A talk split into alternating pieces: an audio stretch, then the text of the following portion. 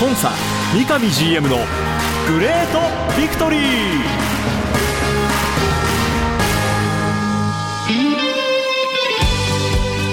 北海道とともに世界へ、スポーツによる地域活性を目指す北海道コンサドーレ札幌。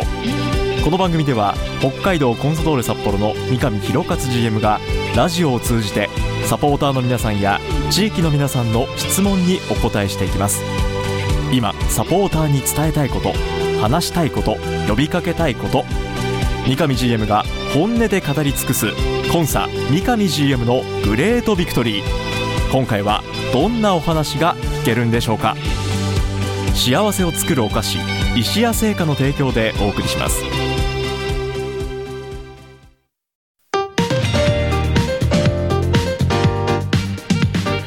皆さんおはようございます。三角山放送局、山形翼です。今週もスタートしましたコンサ三上 ジーエム のグレートビクトリー。北海道コンサドーレ札幌、三上弘克 ジーエム とともにお送りしていきます。三上さんおはようございます。おはようございます。よろしくお願いします。よろしくお願いします。え今日は三上さんは電話出演ということで、はい、はい、まあ、先週ねちょっとイレギュラーで僕が逆に電話で出るパターんでしたけども、はい、なかなか大丈夫ですか山本さん。まだ鼻声が少し残っているように聞こえますけど、まあ、鼻声ぐらいです残っているのは。なんでなるべく早く直して、ね、三上さんとスタジオでお会いして話すのがだいぶ空いてしまいましたね。すいません。いえいえ。なんで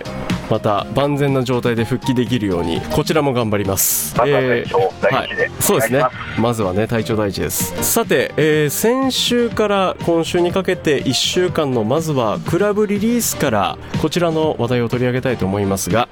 西大吾選手 ジェイスリー 岩手グルージャ盛岡へ期限付き移籍が先日クラブから発表になりました。えー、先週の放送でも、えー、このオファーが来ているという経緯の、ね、お話をいただきましたけども、改めて、まあ、今回のこの西選手の移籍決断について ジーエム からコメントをいただけますでしょうか。はい、まず、まあ、先週この番組でも、ね、少しお話しさせてもらったんですけども、西選手とはずっとこういろいろコミュニケーションを取っている中で、まあ、すごく彼自身、えー、この札幌のサッカーを改めてにねんかん近くこうやっていってる中ですごくあの自分自身 の, その成長というものをすごくこう感じていたんですよね。ただ、まあ、残念ながらコンサドーレっていう中でなかなかそのパフォーマンスを発揮する機会っていうのはそんなにこう多くないという中で、えー、今後今年まで札幌でやったことによってもっともっと現役続けれるなっていう彼なりのその手応えと、はい、まだまだこう成長できてるなっていう手応えがあって、うん、でその思いが日に日にこう強くなっていった中で最終的にもしその表現できる場があるんであればあぜひそういうことも考えたいっていうふうに、まあ、彼の中で、えー、いろいろ葛藤もあったり、えー、素直な気持ちもあったりっていうようなのが実は何回かこうありました。はい、でそうしてる中でですね、実はこの先週のこの番組の前の日だったんですけども、はい、まあ、正式に、えー、岩手の方から連絡があったっていうのが実はあの時間軸での話なんですよ。はい、でただ以前からですね、あのー、例えば今シーズン入る前なんかにはですね、ええ、西選手もしくは西選手の代理人なんかには直接同じようにこう今回オファーをいただいた岩手さんからも、ええ、少しお話があったりっていうことは西選手からも聞いていたので、はい、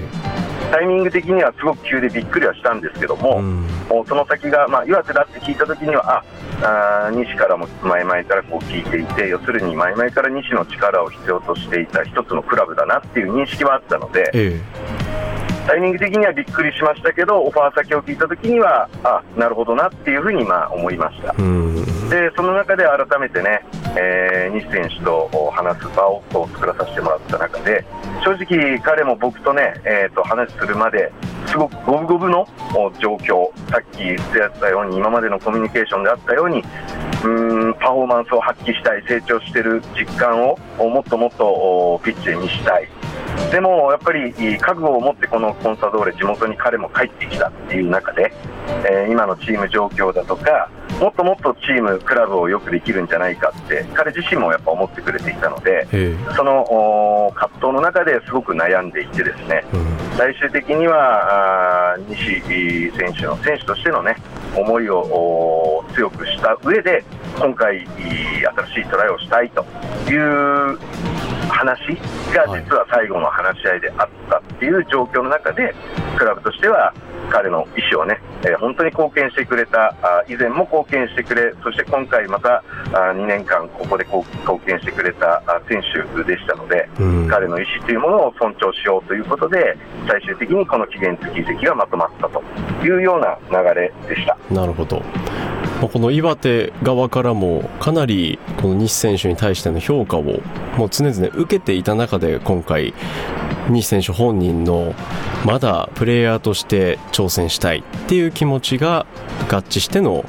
移籍ということですね。はい、なるほど。えー、今回期限付き移籍ということでにせんにじゅうよねんのいちがつさんじゅういちにちまでの期間、えー、コンサドーレから ジェイスリー 岩手グルージャ盛岡へ西選手が期限付き移籍というまずは話題から触れていきました。さて、えー、続いて先週の試合の振り返りをしていきたいと思いますが、はちがつのじゅうくにち土曜日でした。 ジェイワン リーグだいにじゅうよんせつアウェーゲーム京都サンガ エフシー 戦、結果さんたいゼロでの敗戦となりました。まずは三上さんから率直なこの試合の感想を伺いたいんですけども。はい、うーんやっぱ勝たなければいけないゲーム、勝ち点を取らなければいけないゲームとして臨んだ中で、その結果をこう出せれなかった、流れを変えれなかったっていうのが、まあ、一番その自分たちの力の現状のなさ含めて感じた、まあ、いち試合後の感想でした。はい、ただ、まあ、本当その部分に至った部分でいうと、開始早々の大きなチャンスだとか、ええ、またはまあ前半終了間際にまああ同点に追いつけれる機会だとか、そういったものをやっぱりこうものにするっていう力をつけなければいけないっていうふうに具体的には感じてまして、うん、そこの部分をやはり今いる選手でね、えー、話し合いながらしっかりとこう受け止めてやっていこうということで、かなりその試合後、試合翌日までは正直うーん僕自身もやっぱり引きずってますし、はい、えー、チーム、監督、スタッフ、選手もやっぱり引きずっているような状態でしたけども、うんうんうん、やはりオフ明け以降今日に至るまではもう前を向いてね、えー、やっていくしかないっていうことと、この壁をね乗り越えることができればあ新たなこう成長につながるっていうことと、そして今苦しんでいるのは我々だけども、当然それを支えてくれているフロントスタッフであったり、サポーターであったり、パートナーの方々であったり、多くの方々も本当辛い思いをしているし、言うなれば皆さんの力を合わせてこの局面をね乗り切ろうというところで、今は切り替えてねこうやれているという状況なんですけども、この京都戦においては本当に今あの厳しい現実を突き詰められた、まあ、そういうゲームだったという同時に、明らかにこういったものを改善していかなきゃいけないなっていう、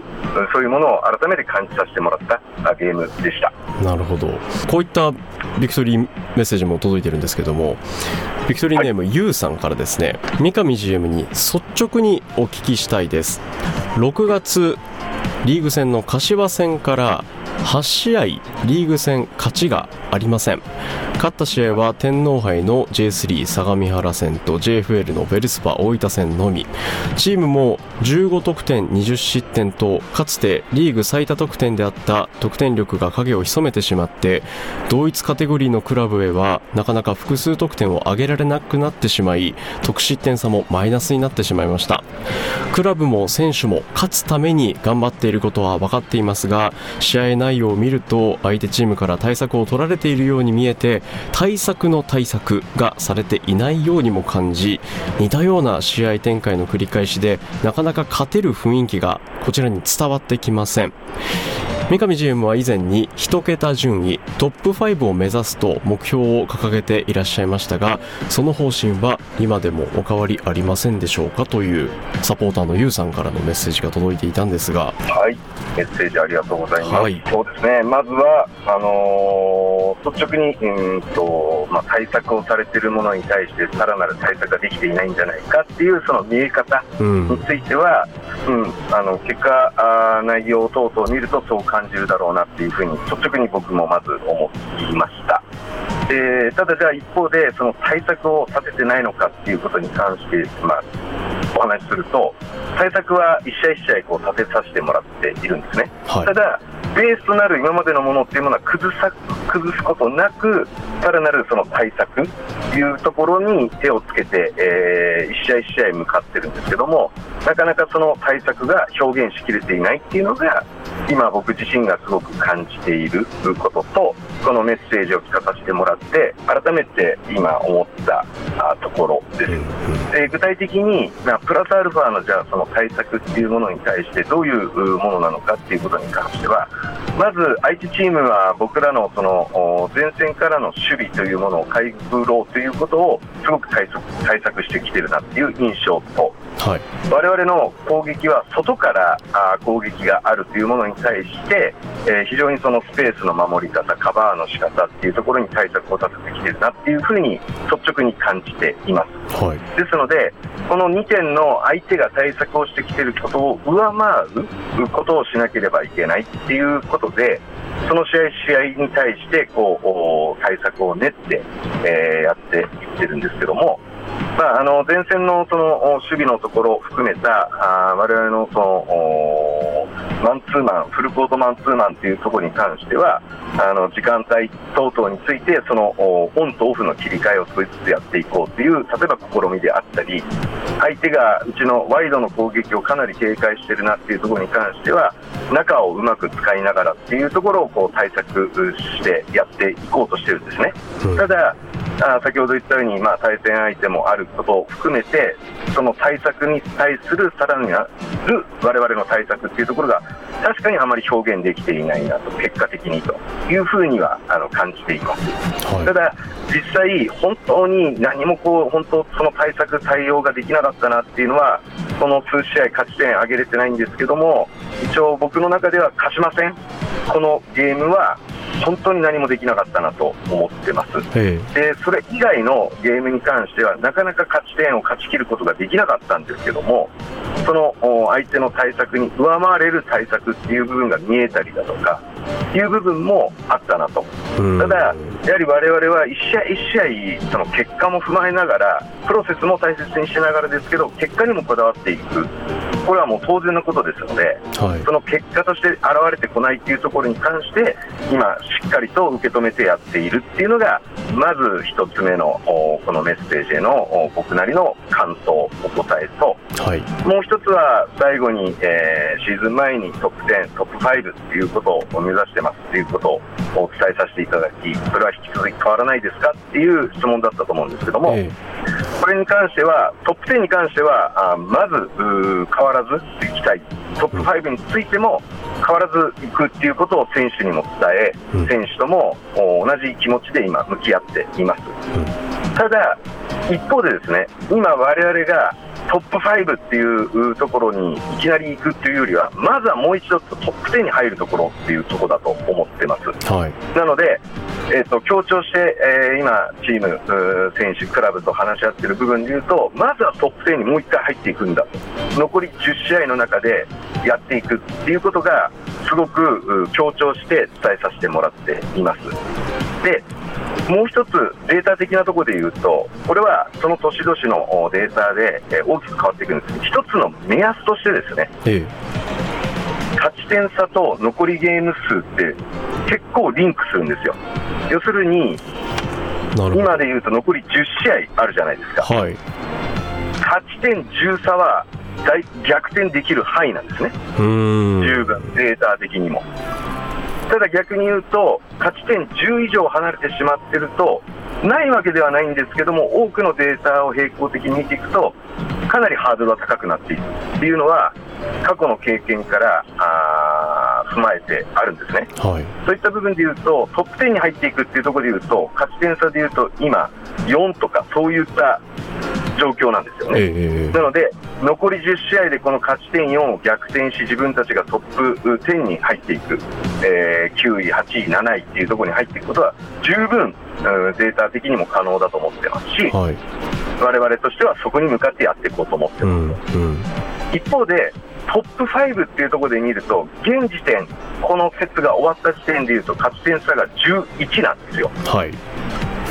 ということは先ほどのデータ的なところだけでいうと一つ高いハードルになってしまったなっていうふうに感じています。ただあくまでもそれらは過去のデータであるっていうこととそれを力強く感じながらやる部分とそのデータをもやっぱり超えるようなことをね、えー、チームとしてやっぱりやっていかなきゃいけないっていうふうに思ってますのでまずはそのためにもトップじゅうに入っていくこの部分を強調して今は選手含め話をさせてもらっているという状況でした、うん、そんな思いを今一度こうクラブ全体で共有した中で試合後からまた今週に入っても練習はスタートさせて次節ですがはちがつのにじゅうろくにち土曜日じゅうくじキックオフ ジェイワン リーグだいにじゅうご節こちらもアウェーゲームになりますが現在 ジェイワン リーグきゅういの川崎フロンターレとの対戦が控えておりますが、はい、三上さんこの川崎戦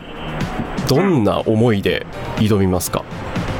そうですねまずはあの直近の今本当お話しした自分たちがトップじゅう入っていくっていうところでいうと本当直接的なね、えー、今じゅういの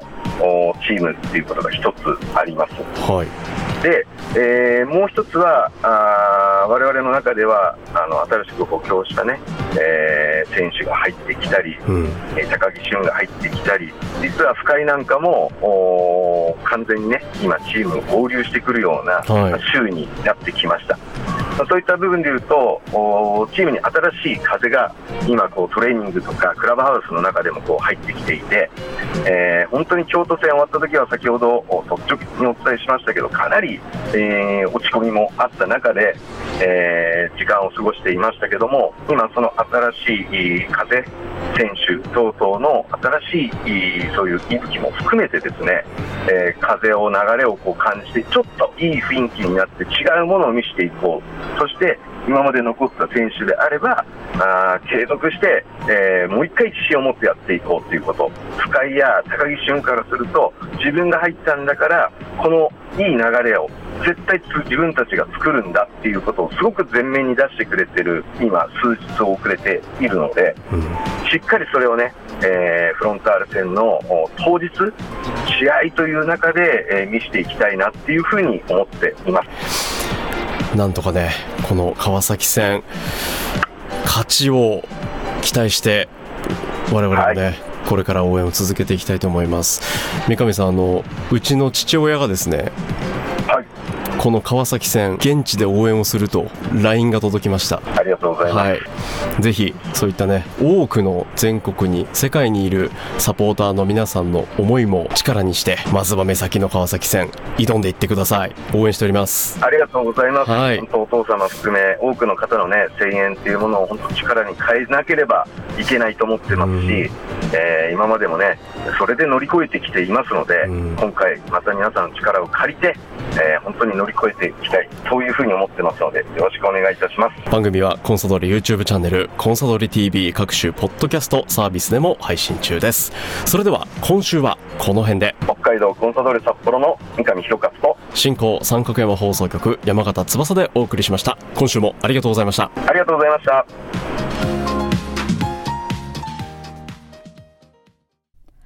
白い恋人は誕生からよんじゅうろくねん以上北海道で愛されています。小麦粉、砂糖、生クリームはすべて北海道産。これからもあなたのそばに。白い恋人。番組では三上 ジーエム 宛ての質問を募集しています。メールアドレスはリクエストアットマーク三角山ドット シーオー.jp。ツイッターはハッシュタグコンサ ジーブイ までどうぞ。詳しくは三角山放送局のホームページツイッターでもご案内しています。コンサ三上 ジーエム のグレートビクトリー、次回もどうぞお楽しみに。幸せを作るお菓子、石屋製菓の提供でお送りしました。